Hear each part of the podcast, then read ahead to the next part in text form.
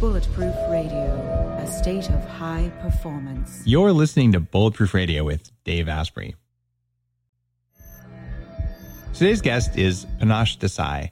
He's a best-selling author and business and life catalyst. You're going, all right, Dave. We got someone who's a little bit on the the the softer side of things, not a hardcore biochemist, and that's good because I love conversations like this because you can learn a lot there. And he's kind of a big deal though because he's been on Oprah on her Super Soul Sunday show. He's worked alongside Deepak Chopra, who was just on the show, and he works with Reverend Michael Beckwith uh, as well. So this is uh, one of today's modern leaders in personal development. And Panache's new book is called You Are Enough Revealing the Soul to Discover Your Power, Potential, and Possibility. And I want you to hear today's episode because he's got a very powerful gift of just transforming people energetically. And there's a lot of stuff that I had to work on myself around beliefs and patterns and sort of automated systems that made me suffer and believe in limitations that I actually didn't have. And Panache has spent uh, his life figuring out those things and then helping countless people figure it out for themselves. Now, given all the weird virus stuff going around, uh, now's the best time ever to jump in on this stuff. So that's why he's on the show. Panache, welcome. Thanks, Dave. It's great to be here with you and the biohacking community all over the world. Thanks for having me. It's hard to know. Uh, you're welcome, by the way. Um, it it's hard to know where to start with you uh, because you've you've kind of gone all all over the place from a spiritual perspective. But I, I'm going to just jump right in at the bulletproof or at the biohacking conference last year was its uh, seventh year on stage at the end of the conference, I closed with a meditation. And I, I asked everyone in the audience, you know, there's 1,500 people or so in the room. So I take a deep breath in. You know, we're going to do a, a box breath. And I said, there. Now, tell yourself, I am enough. Right. And as soon as everyone relaxed like that, I looked at them and right away I said, fuck that. And, and I said, seriously, you can ask for anything you want. And the very best you have is to just be enough why don't you ask to be more than enough? like, be a rock star, not, oh, I can tread water. So you named your book, You Are Enough. Like, don't you have a bigger goal than that? So it's interesting that you say that because people who are outwardly materialistically driven have this false notion that's based in fear, lack, and scarcity or pain that more is better. But I've had the pleasure of mentoring people from all over the world who have accomplished success at the highest levels who, quite honestly, brother, don't have a single moment of peace. They're on this hamster wheel of being driven by fear every single day to where literally their identity is so wrapped up in it that they cannot relax in the presence of everything that they've accumulated. But that's about having enough, not about being enough. And, and that was the specific meditation. Right. So here's where it gets really interesting because once we've exhausted the material possibility, the potential, the promise, right, that we have dangled in front of us of more is better, more is better, more is better, and we've exhausted that, the only place left for us to go to maintain any sense of sanity is inside. At some point, we have to turn our attention back within and cultivate some semblance of peace and start to uncover everything inside of us that was a driving factor in the first place that led to all of this production and consumption because it's just a vicious cycle. The more you produce, the more you consume, the better you are at producing. You, you just consume at a five star level. And, and it's just a vicious cycle. And then your whole life is gone. And then you're on your deathbed. You're having your last breath. And it's like, oh God, I wish I'd loved more. I wish I'd been available for the experiences that were being presented to me more. I wish I'd been available for my family. And so this book came about as a result of almost 20 plus years of working with people and diagnosing through working with them individually that there was one core element that was missing that was the key to fulfillment. In some ways, you could call it a biohack, but it's more of an inner uh, shift in state of being, which, of course, now we know how we feel about ourselves determines our neurology and it determines our biology, and then by extension, determines our experience of our reality. And so, if we're not feeling like we're enough, we're sending all of those signals through the body right? We're creating a biology of not being enough, and then we're creating a reality of not being enough. And so the fundamental shift that we have to go through is building from a foundation of being enough, because there's a superpower that we tap into from that place. One of the things that I always share with people that I mentor is that the person in the room who has no need has all of the leverage. Right. Because if you don't need to do the deal, you can walk away at any time and then people have to come to you. The uh, the idea that okay, being enough puts you in a in a, a, certain biological state, hundred percent alignment. There's lots of, of neuroscience. Um, you know, there's lots of things around stress response, parasympathetic things. Uh, now, what I I did in in my path here was okay. Even though I'm outwardly successful as a young person, you know, I made six million bucks when I was 26, uh, which is great. Um, I lost six million dollars when I was 28. Uh, not not so good. So you you learn a few things uh, around suffering and, and all from an experience like that. Um, but I I look at that and and realizing, okay, first, yeah, I, I'm enough, but then there's also this sense of I've got this. Like I don't know what's coming next, but whatever it is, I've got it. Like I I have a it, it, it's not even about enough. It's that whatever I have is infinitely scalable, and it's probably a little bit more than I really need right? So it, it's a sense of abundance that that goes beyond being enough. How do you contrast those two things? Like maybe I'm just asking the same thing twice, but it, may just be: is there another level beyond being enough, or is when people achieve this enough that it's it's just there in your body of work? So once they get to this place of being enough, they source their choices and decisions from a place of peace. And there's so much power in that place of peace. There's so much power in that place of connection because all of a sudden you find yourself guided. You tap into an intuition, you tap into an awareness that you didn't even know that you had, this gift and this superpower that was inside of you that was just dormant, waiting to be awakened and invoked on your behalf. And so, in making this shift, what's happened is that people have stepped out of pain and dysfunction. They've stepped out of all of the things that are undermining their health and well being and their relationships and their financial future. And, and typically, all of the sabotage that comes along with building a life on a platform of pain right? As opposed to a platform of peace. And then they're able to become sustainable. And this is where sustainability becomes so important. Why? Because they've become natural again. They've gotten rid of all of that shit that convinced them that they weren't enough and that made them be normal and that normalized them. And they're finally at a point where now they're able to finally relax into the truth. Wait a minute.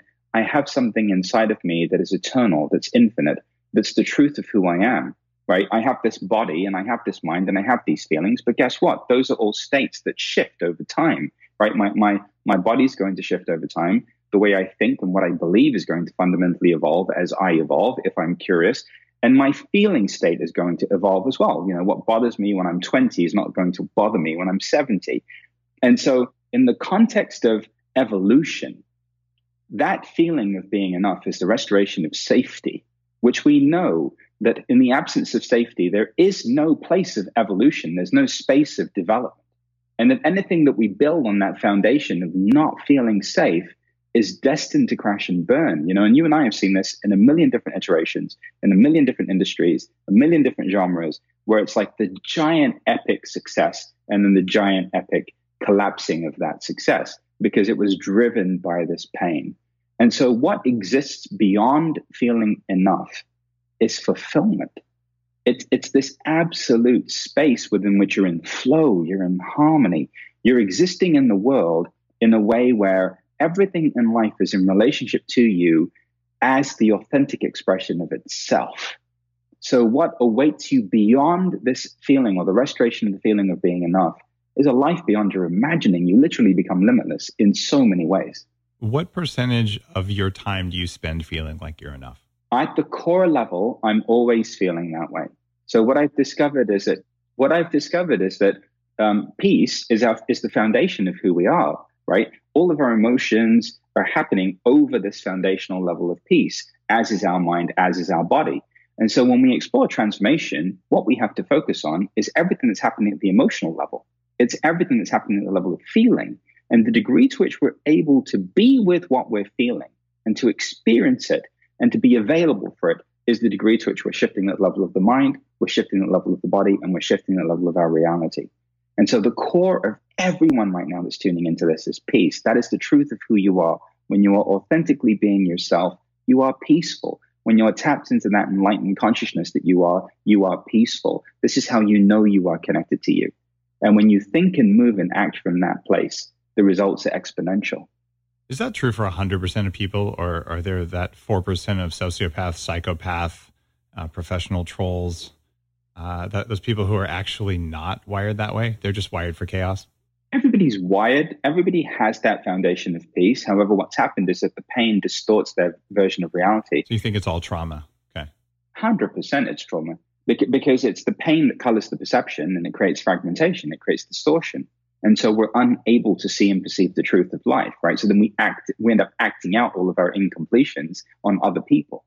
So, Hitler was just traumatized. He wasn't truly evil. Hitler was very traumatized and fundamentally had something, some fissure in him that allowed him to see himself as separate, apart, and different than an entire race of people that he wasn't actually separate from at all.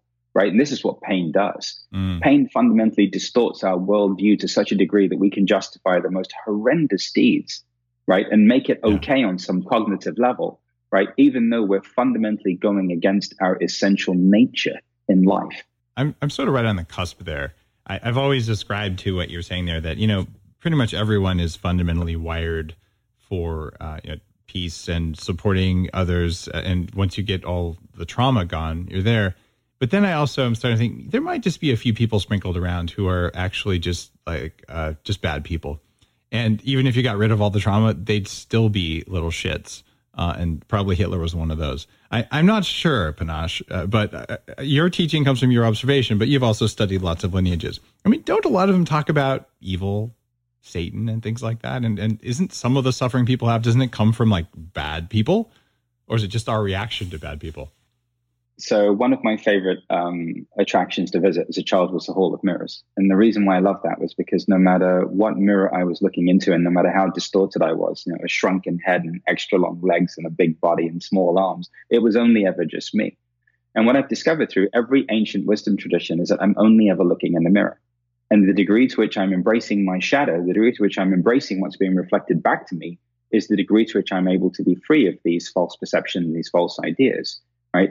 So literally, we are living in a simulation, and everything that we're interacting with is who we are, right? And so the more we embrace our own shadow, our, the, the parts of us that are wounded, the parts of us that are afraid, the parts of us that are sad and angry, guilty and ashamed, the parts of us that believe that we're not enough, the parts of us that are addicted, the more all of a sudden we bring the light of our awareness to these aspects, and these mirrors one by one begin to smash until eventually all that's left is this luminous presence, this essence of light that is kind of the truth of who we are. And so everybody basically is just interpreting infinity uniquely through their own perception, through their own unique experience. And so, how we overcome the need for these more extreme manifestations of like a Hitler or somebody who's an authoritarian or a totalitarian is by embracing and integrating these shadow elements of who we are, these parts of us that we've withheld love from, that we've denied, uh, that we've denied inclusivity to. Because in oneness, life is as we are. That ultimately all of this is a manifestation of our own state of consciousness. And when you think about that, it's a, a pretty radical statement. But truly, when we become 100% responsible and accountable for every single thing that we're interacting with, we begin to discover what this thing is really about, which is waking up to the truth of who we are beyond all of these roles and responsibilities, expectations, societal norms, and all of these other things that have been superimposed over this pristine consciousness that we are. When someone says, All right, I've decided that I've never felt like I'm enough, and I saw the title of your book, haven't read it yet, and I decided I want to feel like I'm enough. What's step one? Step one, first of all, is to start to accept and embrace who you are. You know, nothing in nature denies its design. You know, squirrels don't go to self-help seminars, and cows don't don't, don't go to need to don't need to go to abundance workshops. Right? Everything in nature is inherently designed perfectly to, to, to perform its function. Right? For some reason, we as human beings are the only species on this planet that questions the perfection of our design inherently. Right? But what's happened is we've invalidated ourselves. We've invalidated our uniqueness because society conditions us to conform, right? The very second we hit the school system, all of a sudden, the more docile and compliant we are, the more we can function inside of that system. And every system has its own inherent set of limitations. So our issue in life is that we have invalidated our humanity. We've made parts of ourselves wrong. We've listened to this hierarchy that's been superimposed over us, and we're experiencing separation internally. The more we can embrace who we are emotionally, the more we can embrace who we are at the level of the mind, the more we, we can embrace who we are at the level of the body, the more that, that that essence of who we are emerges. And so I've discovered that our humanity is really the doorway to this divinity, to this part of us that is potential, to this part of us that is this infinite presence. And so being with ourselves and accepting and embracing who we are begins to unleash all of that potential that we have inside of us. I'm going to play devil's advocate here because I, I largely agree with what you're saying. But, you know, okay, I'm following step one and I'm going to wake up to who I am when I'm, you know, 25, 24, something like that. Uh, I'm an obese uh, couch potato. Um, pretty pissed off all the time. I like watching TV. Uh, not that I didn't try to do something about all these things, but uh, I like watching TV. And that's uh, kind of who I am. right? So there, I know I'm awake to it. I, I check box on step one. What's step two? Uh, but of course, a lot of those assumptions, a lot of those belief systems weren't actually mine. Right. And I was also, you know, an entrepreneur and I had actually started building my career and didn't have as much time to spend on the couch as I probably would have if I didn't have anything else to do. But in all seriousness, like there's a lot of people going, you know, what am I? I don't know, a couch potato, an unattractive couch potato with, you know, body odor. Like, like we all have these weird mindsets. How do you know uh, who you are? In in just step one of of you are enough, when you have all these belief systems, whether you know, it's because that's the behavior you're exhibiting or because it's a programming that you got when you were young, how do you know what's you? So again, the, when we're being ourselves, it's that core foundation of feeling peaceful, right? So everything else above and beyond that is dissonant to who we authentically are. So basically, suffering is completely inauthentic. It's completely inauthentic. It requires so much energy to suffer, right? It requires no energy at all to just simply be who we are, which is peaceful. So I think one of the things that's been missing in the transformational framework at large is that we don't have a context at the feeling level for who we are, right? We have all this intellectual framework and understanding and this cognitive capacity to talk about ourselves all day long from all different perspectives. But because we don't know what authenticity actually feels like, we don't have a point to return to on demand. And because we don't have a point to return to on demand, we can't then source our choices and decisions from that place. But the first step for me is to always become very acutely aware of who we've become and to have so much empathy and compassion for who we've become, because that is a product of a, of a system and a structure that has fundamentally judged and criticized and marginalized who you are in order to have you fit into a world, right, that quite honestly doesn't work for the majority of us anyway. And so when we first kind of wake up, we have to come back to this place of compassion and empathy for ourselves because we have to start from there, right? Where we start from and how we move on from that place of discovery is how we will evolve. And I think the bigger issue for that individual is that, you know, clearly in that situation, a lot of self judgment, a lot of self criticism, a lot of self hatred, right? That person was never embraced, was never held, was never enough. That person was never modeled what love was in any kind of demonstrable way. And so again, you know, in unpacking that that particular example, you know, giving someone a, a real practical feeling point of, okay, this is who you are. This is what you feel like when you're being yourself. And all of these other things are just fluctuations that are happening at the level of the mind, the level of emotion. That at least gives you a place to start. But this journey of acceptance is a journey of broadening our inclusivity toward ourselves, right? So in that moment, if we're 26 on that sofa and we fundamentally don't love ourselves and hate ourselves completely, then we at least have to accept where we are in that moment in order for any change or any transformation or the possibility of any change or transformation to even be introduced to that individual. In the absence of that acceptance, no change or no transformation is possible on any level of life or living. Okay, so we start accepting uh, some of those things, uh, but we're we're doing it now based on the feeling. Oh, that makes me feel peaceful. That's probably really me. Everything else is probably some other programming. Um, so then we all start smoking pot because it makes us feel peaceful. uh, that's again a feeling of peace. How do you even know what peace is supposed to feel like versus just being high or drunk or you know having really good sex or all the other things that seem pretty darn peaceful to me? How do you identify that feeling of peace for the first time? So the the feeling of peace when I experienced it for the first time was just this overwhelming sense of calm and well-being that I just had inside of me for no reason. Uh, it wasn't the high that you have on part where you just like whatever brand of THC you're currently imbibing, where you're just shot out of a cannon, and uh, and then you have this kind of momentary, expansive, out of body experience in time, and then all of a sudden you have to come back to the reality that is your life, right? So every other avenue and means of coming to that peace is unsustainable long term. You know, I, I think sex is a great example because there's a moment where that basic primal need is fulfilled And as a result of the filling of that need, we do have an entry point into that peace and into that moment of, okay, I'm, I'm, I'm, I'm at peace here, right? I'm, I'm, I'm able to relax here, right? But again, it's momentary. So through all external mediums and phenomena and forms, that point of connection is elusive. You know, we can't sustain it, right? We have to come back to what's naturally available inside. You know, our biology, our mind, who we are at the feeling level is the ultimate technology. We're just not using it. You know, we're not using what we have. And that's because we haven't been trained to use it, right? We haven't, nobody's ever sat us down and said, hey, it's okay to accept your emotions. It's okay to, to, to be with what's going on in your mind, but you don't have to react to it. It's okay to be with what's happening at the level of belief, but you don't have to react to it. Your body is this wonderful vessel or avatar that you have to navigate this simulation, and it's going to, and, and you have the capacity through through your uh, feeling state to shift your biology in any way that you choose to. You can literally shift your genetic expression through how you feel about yourself in every moment and the dominant feeling that you're holding. And so nobody's teaching this stuff, right? And spirituality, really, for me, the foundation of it is the mastery of, of, of who we are as human beings, right? How do we navigate emotions? How do we navigate the mind? How do we navigate the body?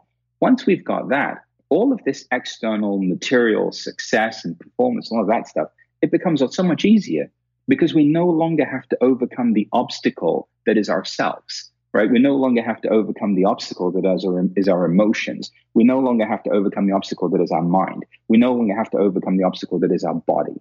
So at that point, once we've mastered how to navigate all of this, right, that we are at the level of our humanity, through all of these wonderful wisdom traditions that we have access to, that really knew the truth of who we are, at that point, all of these other extensions become become easier, become way easier to navigate. The first time that you achieved that that feeling of of peace that you're describing, how old were you? I was um, about 23 or 24 and I had always had I had always had this very interesting relationship with God because I was obviously born into an Indian family that was very spiritual. Uh, on the weekends, we'd go see saints and sages and gurus and teachers because it's what you do when you're Indian. And then you line up after the program for about three hours, and they bop you on the head with a peacock feather. And my favorite part was they'd give you some kind of Indian sweet that was had way too much sugar in it. And so I kind of justified it by the fact that I was going to get bopped on the head and get a sweet. And every time that we would go to see one of these incredible beings, they would say to me, Thank you for incarnating. We've been waiting for you. And I just thought that, that was the weirdest thing ever. And I was experiencing things happening around me that I couldn't explain. And so I had this relationship with spirituality in my early childhood that was deeply immersive in my formative years. So basically, that's kind of the framework that I was conditioned into was this framework of presence, transcendence, and peace. Like the meditation room was my foundational essence. When I got older, I subsequently moved away from that and uh, tried to fit in, tried to belong, got involved in this whole notion of not being enough, got involved in the music scene in London. And a lot of my friends at the time were some of London's most wanted. And uh, they were in the import, export, and distribution business on a whole scale level. And, uh, and I was in music. And so all of a sudden, music came into my life. I turned on the FM dial one day, and uh, pirate radio was a big deal in the UK at that time. So we were listening to drum and bass and garage. And I ended up being an MC on a pirate radio station and uh, started performing at raves and got involved in music. And subsequently got to a point beyond that where my journey took me back to spirituality. And, and the journey that took me back to spirituality specifically was one night I was in a, a bar. Um, I was drinking while Indian in a bar where nobody else was Indian. And uh, three people took exception to that, had an altercation. The bouncers pulled me off and uh, pulled me out. And then subsequently that night, I was embarrassed to go home because I didn't want to have to have that conversation with my mum and dad. And so I went to an after hours club in Brixton, uh, South London, uh, and all the all the great music at that point was in all the after hours clubs. And before we'd gotten there, there'd been a shooting, and we didn't know. And we walked into the club. Next thing there's an altercation, guns come out, and I'm like, okay. And then we ended up in like a five to seven hour standoff uh, with the Metropolitan Police Department SWAT team because they wouldn't come in because there were guns in the premises. And so they escorted everybody out one by one, videotaped everybody. Meanwhile, my parents were watching this on television because it was at this point a major news event all throughout London. And uh, that night, when I got back and I got home, it was like something had just completed itself. Like I was just like, you know what? I'm done. Like I get it. Like I'm done. Like I'm done with whatever this is. And I sat down with my mom and I said, Mom, I've got to go live like a monk for six months. I said, I've got to get back to the spirituality of my youth You know, I said, I'm, I'm, I'm not happy and living a lie. You know, I'm, I'm, I'm, I'm in this situation that, you know, isn't really who I am. And that's what happened. I went back to an ashram, a residential retreat center, upstate New York, lived a very simple life, shaved my head, and uh, lived a monastic life for six months. And there was a moment in that, once I had unwound all of the kind of emotional nonsense that I'd accumulated, all of the mental garbage that had been superimposed over me, all of the belief systems that I've absorbed, there was a moment where I just experienced this profound stillness. And I understood that this stillness is this peace, right, that passes all understanding. It's this peace that people talk about in every tradition. And that for me was the first moment when everything first began to kind of happen for me was I was in Venice, California, 2002, 2003. So it's like a year or two after. And I said, all right, God, whatever you are, like I need to experience what you are because there's a lot of things that I can't reconcile that are being done in your name. So if I am indeed here to be a messenger, I need to experience what you are. And so literally New Year's Eve, 2002, 2003, I'm sitting on my couch in Venice, California, and I'm experiencing again wave after wave of just energy and emotion moving through me short lifetime's worth. And I get to this point, Dave, where everything just becomes golden light. Everything becomes this golden, luminous presence. It's the most beautiful feeling and the most beautiful experience you could ever have. And it's a love that's beyond definition. Like any any kind of word that I use to describe what this love is cheapens the experience of this love. And that's why when Oprah asked me to define God, I couldn't because any definition that we put on infinity inherently becomes a limitation. And from that moment, that was a further awakening of who I was. It was a further establishing of this. After that, I was in a state of bliss for about three to six months, just in complete bliss. And everything was like this beautiful golden light was just everywhere in everything. And I was beginning to see through all of the layers of separation, all of the layers of fear, all of the layers of survival. I was able to see clearly what this is about. And at its foundational essence, what this is about is love. It's about that love. It's about reconnecting to that love, living from that place, and empowering people to remember that no matter what they've done, no matter how they've lived, no matter what they've gone through in their lives, that this love, beyond anything that they, they could ever get from outside of them, is available to them within them. And the degree to which they're able to undergo this transformation is the degree to which they're able to reconnect it. So you had a, a really a pretty heavy duty path into that, and, and, I'm working to translate that. So I, around the same time, you know, two, 2004, I'm, I'm on Mount Kailash, you know, drinking yak butter tea for the first time, which was my inspiration for this. I've been in you know the 10 day silent meditation, you know, lear, learning things uh, in the same part of the world. Um, we're both kind of privileged that way. I mean, you're in Venice, my coffee shop's in Venice okay, there's a lot of people, in fact, most people listening right now are sort of locked up at home uh, because of the whole pandemic. And a lot of a lot of us don't have six months or even 10 days to take off right now uh, if we're lucky enough to have jobs. So, how is one t- to go about getting some of those uh, those feelings of peace that you were able to go really deep in so you can now teach it um, from home like you're you're at home. You you can shave your head, uh, but other than that, most of these other experiences aren't available to us right now. Right. So so uh, shortly before the, the, global pandemic, I was on a book tour. Uh, the book became a national bestseller, and then the following week, global pandemic, uh, coronavirus. And so, at that point, when the when the World Health Organization declared the global pandemic, at that point, that was the signal that I needed to pull the kids out of school and to immediately pivot. So I canceled all of my events uh, minimally through May the 1st and then subsequently through June the 1st and probably maybe a little bit longer depending on what happens, right? So immediately, because I'd been through uh, 9-11, I was actually in the ashram when 9-11 happened and it was the most surreal thing. Like we were, we were offering selfless service, we were meditating, we were, we were getting ready to serve lunch actually. And all of a sudden we heard that there was a terror attack that was going on.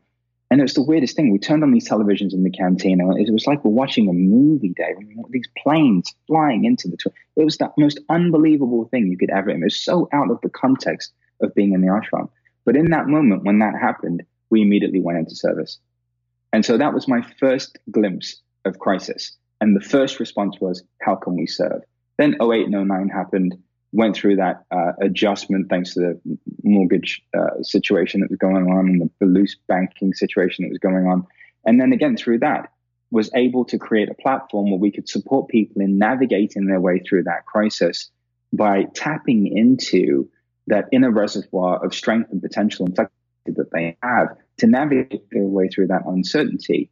You know, subsequently, I went through my own personal crisis with my daughter Celeste, who was born with a congenital heart defect. And she had a heart transplant at 18 months after 18 months of hospitalization. And she flatlined for eight minutes during one of her surgeries. Like five open heart surgeries later, you know, she finally got a heart transplant, right? And again, deep, deep, deep immersion into crisis.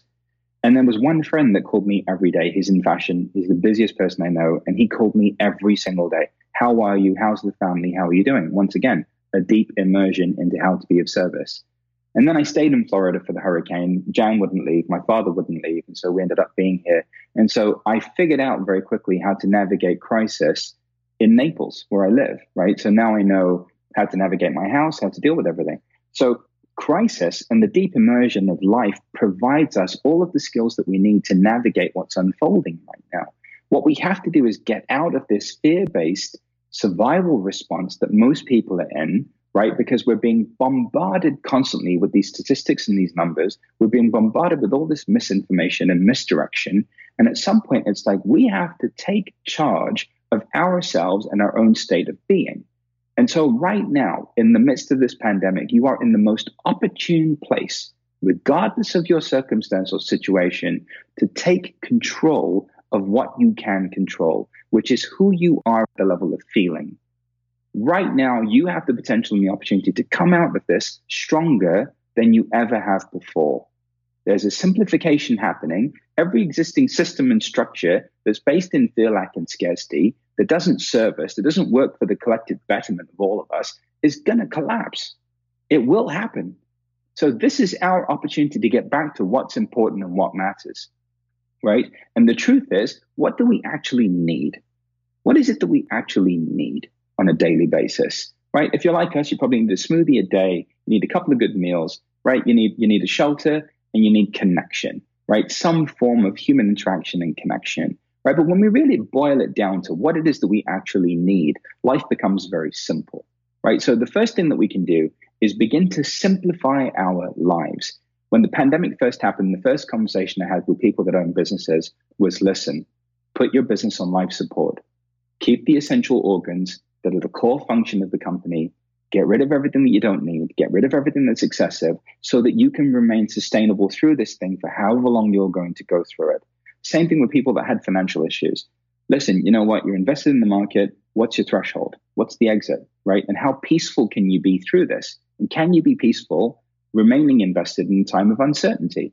So not only will we able to support people at level of business, but we support people in transitioning out of the markets in time so they didn't take that 11,000 point haircut and also help them navigate how they were meeting the virus internally, which was the most important thing. The reality of the virus was quite straightforward, right? Everything from outside stays outside. If you have a garage, use your garage as a decontamination unit. Leave everything there for a couple of days. Wipe everything down. Come in, right? But these were all protocols that we were basically following anyway in my home because of Celeste, right? Because we had to have that state of hypervigilance. And so the most important factor, the key determinant, has been how we meet this internally. So here's what's happening, guys. You're either being victimized by it, you're blaming it on, on, on your government, you're blaming it on leadership, you're buying into all of this conspiracy theory stuff that's going on. You know, we have to remember that a conspiracy theory is called a conspiracy theory for a reason. The day it's a conspiracy fact is the day that we have to pay attention. As long as it remains a theory or a hypothesis, let's not subscribe fully to things, right, that may or may not be accurate, right? So it's important to, to tie into every narrative that there is, but we have to tie into a multitude of sources to begin to even begin to discern one ounce of the truth, right, that works for us. So the first thing is limit your consumption of all of this content that's going on. It's all based in fear, right? What source of information are you getting? That's the first thing. Limit that. Second thing, how are you navigating your time in your home? Some people are at home for the first time with their spouse, right? There's no TV, there's no sports, there's no distractions. You know, people are having to relearn how to be in relationship, right? take the time to relearn how to be in relationship. If you're not in relationship, take the time how to relearn being in relationship with yourself. People are being laid off from jobs that they couldn't even stand, that they hated, right? So we're being given an opportunity to redefine what we're doing, right? Are we making, are we going to continue to make choices out of survival beyond this crisis? Or are we going to choose from our hearts and choose from love and choose from peace. Because I have to tell you something. If right now you're using this opportunity to choose from love and to choose from peace, when you come out of this thing, you're going to be stronger than ever, right? And on a very practical level, Dave, when everything first happened, we pivoted back online. I started offering global meditations every morning at 9 a.m. Eastern because I understood that the most fundamental need would be a need to come back to calm and to peace. And everyone who's been participating in those has been able to navigate this thing peacefully and almost in some cases apologetically because they're at peace while the whole world around them is frazzled and scrambled. The other thing I knew that we needed to do was get beyond any forms of survival that we were holding on to inside of ourselves, right? Because survival undermines and impairs our ability, right, to live. I mean, we're not living in the room with a T Rex, right? There's not a, there's not a Tyrannosaurus Rex in this room that's going to eat me, okay? So our survival response is completely out of the context of what's going on, right? So this shift in in what we're consuming, in, in curating what it is that we wish to experience, right? Curating our inner reality is the most fundamental and important shift that we can go through at this time. That way, we're making the most of this window of time to come out stronger, to come out fortified, to come out rejuvenated, and to make the most of every opportunity that we'll have beyond this period of crisis. There are a lot of people who are wondering uh, Am I one of the people who is going to be susceptible to the virus? Is my immune system enough? what would you say to them? Your immune system is everything. I mean, you're talking about an intelligence that is amazing. There are a lot of people who are wondering uh, Am I one of the people who is going to be susceptible to the virus? Is my immune system enough? what would you say to them? Your immune system is everything. I mean, you're talking about an intelligence that is amazing. I mean, this immune system, this immune system has been working for, for billions of years. It has all of this information. It has all of this this uh, history to it, and it knows how to fight off everything. What's undermining people is the fact that they're in this fight or flight response, and it compromises their immune system. It compromises their immunity, right? So basically, it's the fear that they're buying into, the fear that controls them, the fear that keeps them in survival, the fear that keeps them marginalized that's making them susceptible to the virus itself. Well, it makes them more susceptible, but it, there also can be an awakening. Oh, let's see, I'm uh, diabetic. I have you know high blood pressure, and basically I haven't been taking care of my body for a while. Now I actually am susceptible. Uh, I probably am not enough if I get exposed. Uh, just if I'm looking at, at facts, sort of like I know that if I go up against a grizzly bear or two, um, I'm going to give them a run for their money, but I'm probably going to be dinner, right? And like that, that's just a fact, right? yeah. um, so w- without self deception. So if you're in one of those things, you go, good God, I, I actually just looking at all the facts, I'm probably not enough right now. How do you, and, and I mean, there are people who, you know, and they're listening, some of them, and they know who they are. They're going, God, I'm probably not in good shape to face this right now. What's the mental process that they could go through in order to have peace, which is actually going to make it easier for them to uh, to handle it should they get exposed to it. So I think that what we have to do is find some sense of empowerment in what's unfolding, right? So in that situation, we're fundamentally afraid because we just don't have any sense of empowerment in that scenario, right? There's a virus that's going to get me. I'm in the high risk factor, right? Boom, we're off to the races. If I get this, I'm going to die. Okay. But here's what's happening I'm discovering that people who are in that high risk category, especially people that I've been connecting with, have been using this as an opportunity to fundamentally overhaul how they're living. I mean, it really is waking people up. And it's sad that it takes a global pandemic and the threat of death in order for people to finally wake up and to begin to make different choices, right? But what's happening is we're cultivating a heightened awareness now about all of the ways in which we are undermining our health and well being. And so the, the, the, formula, as I see it, is pretty straightforward. If we're eating, for the most part, an organic meal, right? If we're getting a protein source that's been lovingly raised, if we're, if we're engaging in, in 30 minutes of exercise, if we're getting our vitamin D, if we're doing the basic stuff that we know we need to do for our maintenance, and I'm not talking about getting ready for a triathlon, I'm just talking about the basic fundamental stuff. Move your body, get out, get some fresh air, move the stagnation out of your body, cultivate an environment of peace inside of you, do some meditation, get involved in some mindfulness, you know, understand how that's shifting your, your biology, understand also how that's turning off some of the genes that might be responsible for diabetes, it might be responsible for, for people with heart attack or, or, or, or a stroke or these different things. Because now we're seeing that when we shift the level of feeling, we're shifting also at the level of our genes. You know, we're switching off those more harmful uh, predispositions, right, that we've inherited. And so, literally, we do have the capacity to shift our biology, right? But we have to just do the minimum and, and inform ourselves. Like, you're such a great resource for this. You know, you're so much of a better resource for this than I am. You know, look at what Dave's doing. You know, go to the website and take a there's look. There's different levels. I mean, there, there, there's the emotional, spiritual stuff that that requires some deep knowledge. And it, honestly, if, if you do the hardware stuff, it's easier to do the the other soft stuff. Uh, but uh, if if you just do the, you know, okay, now I have abs, but I'm still an asshole, you're probably going to get the virus. like you, you got to work on it. Yeah, asshole is a very high category of actually being infected by the virus. It's it's it's, it's going to come out that people who are who are not nice to each other are going to get this thing. There, there probably is some t- statistical validity to that. Uh, it wouldn't surprise me. You know, just that anger, stress, fear thing. It does make you less uh, uh, less resilient. So I'm with you there. Okay, that, that was a good answer. Uh, Oprah asked you uh, to define God. I'm going to go a little bit with an easier question for you. Define soul, because you talk about soul a lot, and there's so much debate about what a soul is. So, how how do you use the word, and why do you use it the way you use it? So, for me, uh, it's been important to use that word and use the word God because we have to redefine our relationship with God and who we are in relationship to God. Because we've been conditioned to believe in this God that has anger management issues, you know, and, and that we're unworthy to be in relationship with, right? And we could be smited in any moment. You know, bolt of lightning is going to come and shoot me in my head. But you you grew up in in India where it's gods with an S, right? There's more than one. Think of it in this context. Actually, the God is the singular, but what we have is different telephone lines. So, for example, if you had a problem in your life, you would pick up the phone to Ganesh, you would chant the Ganesh mantra, and you would invoke that state of being. And that would be the state of being that you would embody to remove that issue from your life. If you had a financial issue, you'd pick up the phone, you'd call you'd call Lakshmi, right? And that's just another vibration and frequency. So there's this illusion that we have all of these many different forms, but actually it's very practical.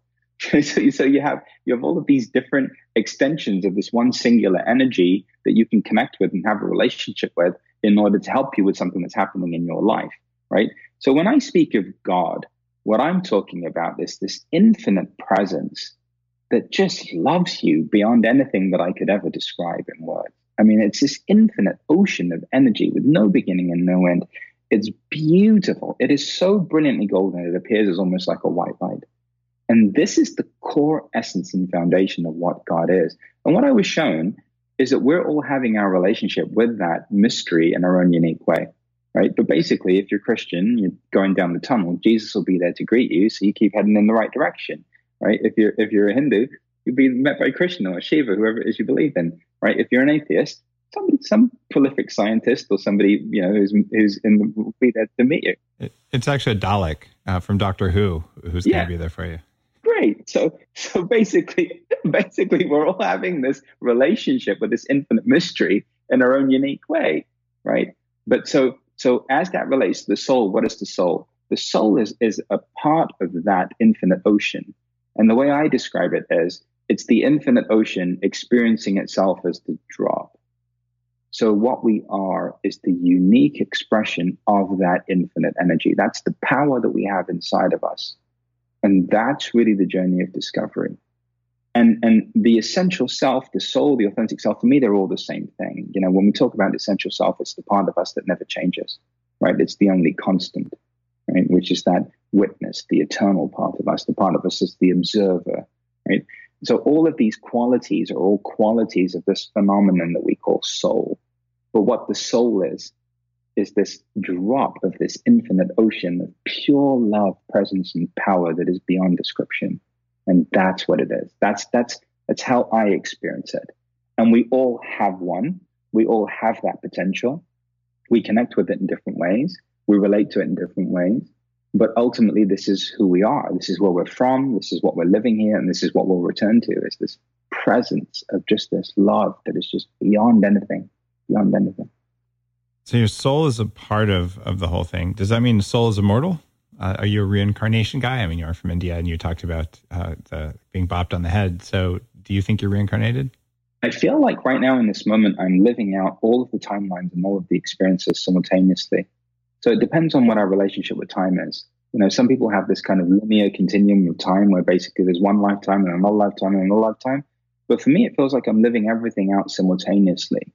I feel like in this moment, I'm experiencing the totality of all of creation, right? And, and, and this is the part that people sometimes have a hard time with because, you know, we're very uh, linear in our relationship with time. But for me, my relationship with time is more multidimensional. You know, it's not it's not this flat line. It's more vertical, right, and and and nuanced. And so, yeah. So in this moment, every single person is living out everything that they have to in relationship to everything else. Because time isn't real, so then you don't have to worry about reincarnation. All right. I uh, uh, there are lots of lots of belief systems uh, around you know time versus space, and you know where where you're going to be on the on the continuum, and you can be more time oriented or space oriented. Okay, um, when uh, the the gurus you would see when you were a kid bopped you on the head with a peacock feather and, and gave you a sweet uh, and told you we've been waiting for you to reincarnate, did they say that to everyone, or were you special? No, they didn't say that to everybody, and uh, and even when they said it to me, I didn't feel special. I just felt weird completely. Like I didn't understand what the hell they were talking about. And, and my mother had this sense of who I was because before she had me, she had a stillborn baby girl, and so she went to an ashram in India to be blessed by a Swami, uh, a guru called Swami Muktananda, who was a Shaktipat guru. He was actually Wayne Dyer's guru and uh, a guru to so many people in the Western world. And, and so I grew up in this in this house that was a meditation center. We had his sandals, we had his picture on the wall, and we had a picture of his teacher on the back wall.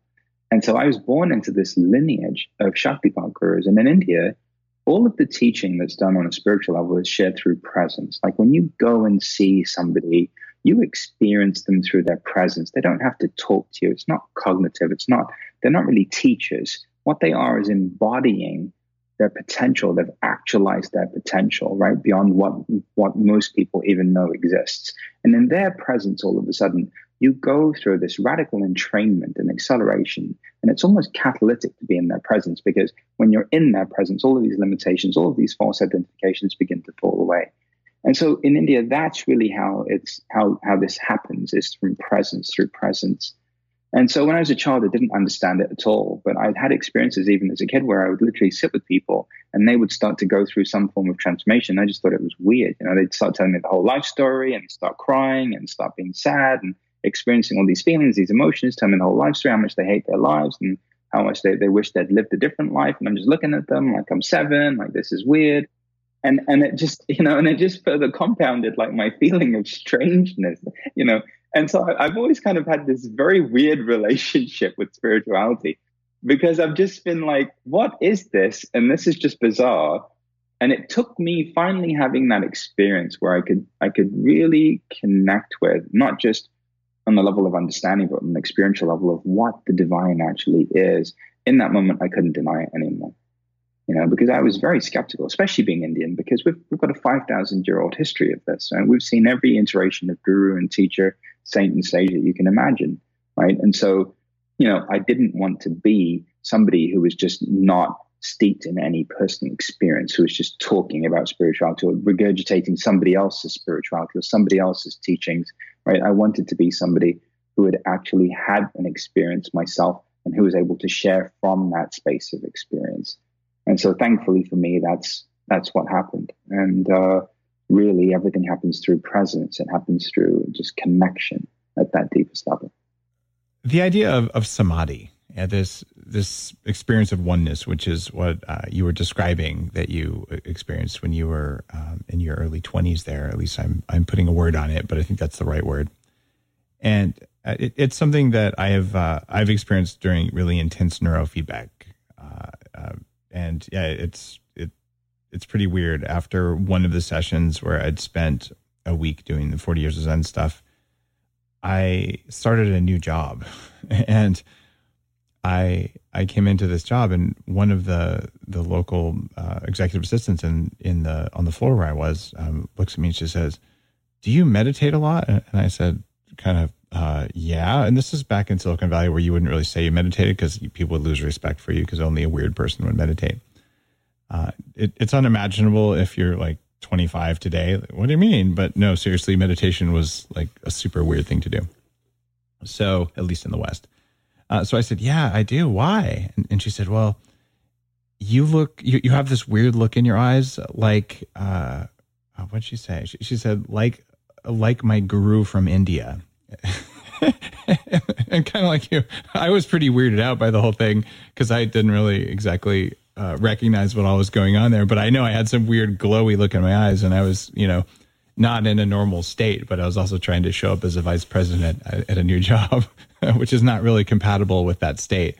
Uh, but uh, maybe that was one percent of the weirdness that you experienced growing up with it.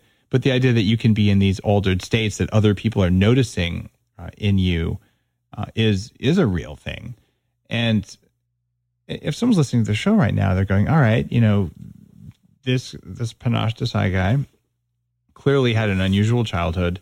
He's special, right?" And then they can go back into that, you know, am I enough mindset and go, well, I'm not really special. In fact, my parents told me I wasn't very special. My teachers told me I wasn't very special. Uh, you know, this isn't for me uh, uh, these you know advanced states or even just this basic state of peace what's the what's the trick to to help people see all right they're not you but maybe they're more than they think? Yeah so so i i, I love this because uh, somebody once told me uh, at the end of the seminar they said you know what you're doing is democratizing enlightenment.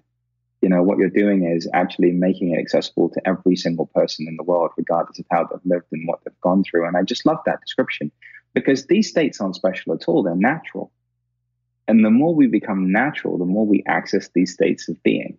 So we're not going into an altered state, we're reverting back to our natural state, right? Prior to the conditioning, prior to the trauma, prior to the belief system, prior to all of a sudden over this, all of this over identification, you know, that with, with the mind and with possessions and with all these different things that we believe are real. And so what we're doing is returning to a place of harmony and when returning to being natural again. So what I would say to people is that it, it's not special at all. In those moments, and you've all had moments of this. Everyone who's listening to this had a moment of profound peace inside of them, whether it was just brought about by some chaos or calamity, or brought about by a moment of just absolute uh, clarity that was pristine, within which they felt peaceful, within which they felt calm, right? And it was completely out of the context of what was happening outside. And that calm and that peace is naturally who you are. And that samadhi is always available to us. And so I don't see any of these spiritual things as being special at all. Actually, quite honestly, the, the spiritual ego and identity is the worst trap of all. the very second all of this stuff becomes special, you're lost. You're so lost. You're so disconnected, right? Because the tendency in spirituality is because our core identity isn't enough, we then create this spiritual persona that has to be better than the core identity. And so then all of a sudden, right, so it becomes a trap. So we have to become very aware of the fact that these things are just natural, that they're not a big deal. But but but the thing is that we've moved so far away from who we naturally are, Dave, that when we return to them, they feel special and they feel extraordinary. You know, they feel they feel special, but they're not. You know, so that's what I would say to everybody. Yeah, you don't have to be a guru. You don't have to be a monk. You don't have to, you know, have a meditation. You don't have to do all of those things. Guess what? You just have to be you. You have to be you. And if you need help with that, happy to support you with that. But all we're doing is helping you return to who you naturally are. You talk about return to who you naturally are, and, and you mentioned the first step of the five steps uh, in your new book uh, about knowing your essential self.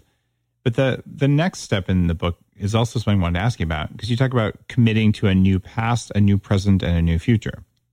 How do you commit to a new past if the past is done and immutable? So it's our relationship with the past. So what we're discovering more and more is that actually people aren't even present. They're living inside of the memory of themselves. And what keeps them in that memory of themselves is all of this heightened emotion that they haven't dealt with from the past. And so the past is overlapping the present because they haven't dealt with what they have to on an emotional level. Right. So heightened emotion constitutes memory. We don't remember an average day. We remember the worst day of our lives and the best day of our lives. And so, how we free ourselves of the past is by transmuting all of that energy from the past, by turning and facing those events from the past and integrating them and shifting our relationship with them. You know, what we don't realize as human beings is we have this incredible power to have our life whatever be to have it be whatever we want it to be. We can have our past be traumatic and horrible and you know the worst thing that ever happened, or we can fundamentally redefine it.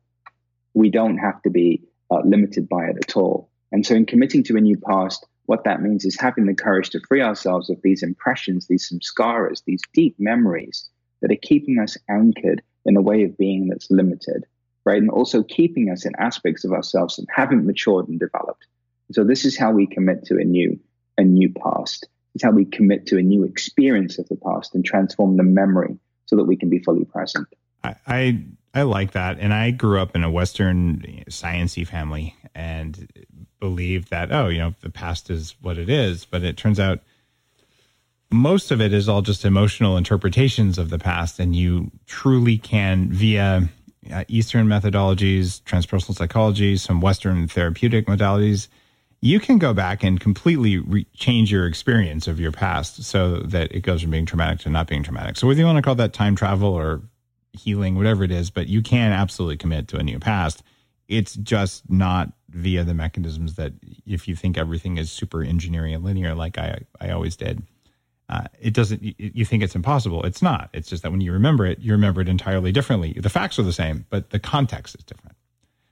Uh, your third step is in in your book is commit to inner peace. All right, so now I know my essential self, and I'm going to assume my essential self is you know the good glowy bits, not all the angry bits. And I'm going to go back and recontextualize my past, my present, my future. All right, now I said, all right, committing to inner peace, even though I may not have actually felt that before. How do you commit to something when you don't know what it feels like? So we we have this opportunity to come back to and revert back to this core essential state of being. Okay, and how that happens again is through the inclusion of everything that's happening, through the acceptance of everything that's happening.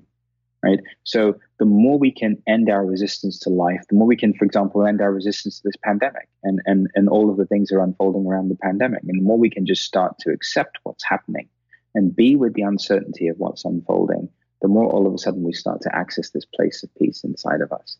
And so when I think in terms of, of how we feel peaceful, it's when we feel calm inside, when we're in this state of neutrality. Okay. And there's lots of different ways to do that. One of the most powerful ways to do that is to become aware of our breath in every moment. The more we rest in the awareness of our breath, the more we transform our life into a living meditation. You know, I realized a long time ago that we're just peaceful for 20 minutes in the morning and 20 minutes in the evening, and then we're pissed off for the rest of the 23 hours and 20 minutes of the day, then it's not really helping us very much.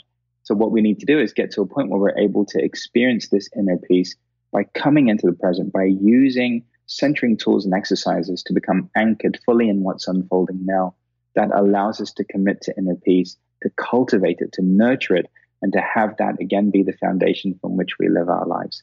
Now I'm now I'm committed to inner peace. I'm still looking for it. And then you're saying commit to fulfillment. This just uh, okay. This Isn't that one of those those words? Uh, okay, what exactly does fulfillment feel like other than I just had a really good burrito? Uh, of course, gluten free with none of those stupid beans. Uh, but uh, you know what I'm saying? Like, like, what is fulfillment actually? When you want to commit to something, it's so mushy. Like, how, how do you know? So, committing to fulfillment is operating with an absence of need. You know, I when I st- where I start from is where I'll finish. Right. So, if I start from fulfillment, I'll finish at fulfillment. But if I start from this kind of hungry ghost emptiness and this fear like scarcity that's driving me, no matter how much I accumulate, it will never be enough. And I'm just going to stay on that hamster wheel. And so we have to commit from that state of fulfillment in order to continue the momentum of that fulfillment all the way through to the finality of the experience, whatever that is. Okay, that that one resonates really uh, really well because if if you need this, you need that, you're in trouble. Uh, need is a weasel word in uh, in Game Changers, my book, and it's one of those words that we don't use in my house. Uh, my kids will call me out every single time I'll call them out because it's always a lie. Uh, it, it, it, truly is. And our definition of need is, uh, you know, if you need something, it means you're going to die without it. And the truth of the matter is that there's very few things you're going to die without. Um, and even oxygen, you say, I need to breathe. Actually, you, you don't. Um, there's this oxygen foam you can get that they're using in a few advanced emergency rooms that you could use via transfusion. So, no, you don't need to breathe. And you haven't even learned how to grow lungs. Uh, and the reason I'm bringing those up is your other fifth commitment is commit to unlimited possibilities, which is why you don't have needs because something else is possible that you didn't think of. And I, I really like that. That so that's the five, the five of them. Um, and it's a list. And my first temptation when uh, when reading the book is to say, okay, I'm going to kind of go through this in order and see you know, how would I rank myself against each of these in terms of you know what else do I what's what am I missing or what have I done well. Uh, but it, it turns out it's not really a linear list the way I'm looking at it. And it almost is like you should start at the top, the top and the bottom. And if you commit to knowing your essential self and you commit to unlimited possibilities and you do the other two, then you're going to end up at that inner peace. But, but what what's the ultimate at, at the end of this? It, it's not to feel like you are enough. The title of the book is isn't the end goal of following these five commitments something besides being enough. So this gets us to that place of samadhi that place of inner peace. You know, I, I wrote the, t- the, the book, and, and the title was "You Are Enough" as an entry point into that ultimate state of being and coherence that we have the capacity to live into. And so, "You Are Enough" is just like the the, the shop front that allows you to access this whole back end experience of living in complete harmony and union with who you are on every level it's a it's a beautiful and and somewhat esoteric, but it is something that's achievable in, in my experience by just about everyone. But it's a lot more work for some people versus others. Uh, how do you know if you're going to be one of those people says, you know, I'm going to commit myself to doing these things and I'm going to feel a difference quickly versus, you know, I think I have a huge amount of work to do. I think that you know you and I in the world represent shortcuts for people in different in different ways, and so people represent shortcuts for each other. And so for me, I represent that shortcut for so many people in their lives because I've gone through it, and so I know how to guide somebody into that state and anchor them in that state of experience, and then also have them apply it to their business or their organization or their family life and whatever else that, that is that they have going on. And so this is the blessing of humanity. You know, humanity collectively is, has probably achieved and accomplished every uh, expression that there is. And when we realize that we're not alone in this and we can be supported, other people can catalyze and expedite that learning curve and make it seamless and integrate it seamlessly into what we're doing right now. And so that's the blessing again of somebody who's just steeped themselves in it for the, the majority of their entire existence. Um, I, I I like that perspective, and when I talk about losing 100 pounds and having a biology that, that works really well, look, if I could do that, uh, you probably can because I was I was at sort of the worst state there, and, and people oftentimes don't recognize. You know, I I was definitely not on the oh I'm happy I'm I'm on a path. I, I was on the I'm pretty pissed off and anxious all the time and don't even know it side of the spectrum. Uh, you know, with a lot of the things that you write about in your book going on, and I'll just say, look, if if I can be an example of, of the the exceptionally unaware, uh, overweight, exceptionally unhealthy person uh, who who you know decided to do the work and got some results. It's probably not going to be that bad for for you if you're listening to this. To be perfectly honest, so unless you've screwed up a lot somewhere uh, biologically and uh, uh, and emotionally along the way, um, it's probably not as big of a mountain as it looks like it's going to be. Uh, would be what I would say good advice, bad advice? Perfect advice. That's why, you know, they're the five commitments because we really have to give ourselves to the exploration. You know, we have to give ourselves to the work. We have to give ourselves to whatever it is that we're pursuing. And the degree to which we're committing to it and the degree to which we give ourselves to it is the degree to which we can experience those results. And so, what I will say is that if you're not committed to it, then don't even bother because what will happen is it will just become one more source of suffering for you and it will reinforce all of the feelings that you know that you that you already are compounding you know as it is on a daily basis and so this is where the commitment part is so important do you ever get people who are like panache I, i'm stuck i'm not good enough at being good enough I don't think I've ever heard anyone say that I'm not good enough at being like, good I'm, enough. I'm failing at being good enough. Like I, I don't think I've ever I'm, had I'm anyone ever tell me that they're failing at being good enough. no, that that hasn't happened yet. But that's not to say that it may not happen in the future. I have this piece of advice for you: embrace okay. unlimited possibilities. There, I made one up for you. Right. Got it. See, you've already mastered the book. uh, on that note, Panache, I, I, appreciate you coming on the show. I appreciate you going out there and doing your uh, your work in the world. You are making a difference for a very large number of people. I think you already know that, but sometimes hearing it can be good. And thank you for being on, on Bulletproof Radio. Your website, Panache Desai, P A N A C H E D E S A I dot com. Your new book, You Are Enough by Panache Desai. Uh, I think now is the best time that you could you could ever have to pick up a book like this and say, you know what, uh, I might as well work on this. I don't have to commute. So you might have some extra time, and this is one of the books you can read, and you can say, I'm going to get started. And here's a news flash taken from my uh, my path for whatever it's worth. You're already working on this stuff. You probably just aren't doing it very well. And so learn from someone who's done it before. Uh, they'll illuminate the path and make it easier so it's less work so you can be spiritually lazy which is really good. So keep listening to bulletproof radio read panache's book and panache thank you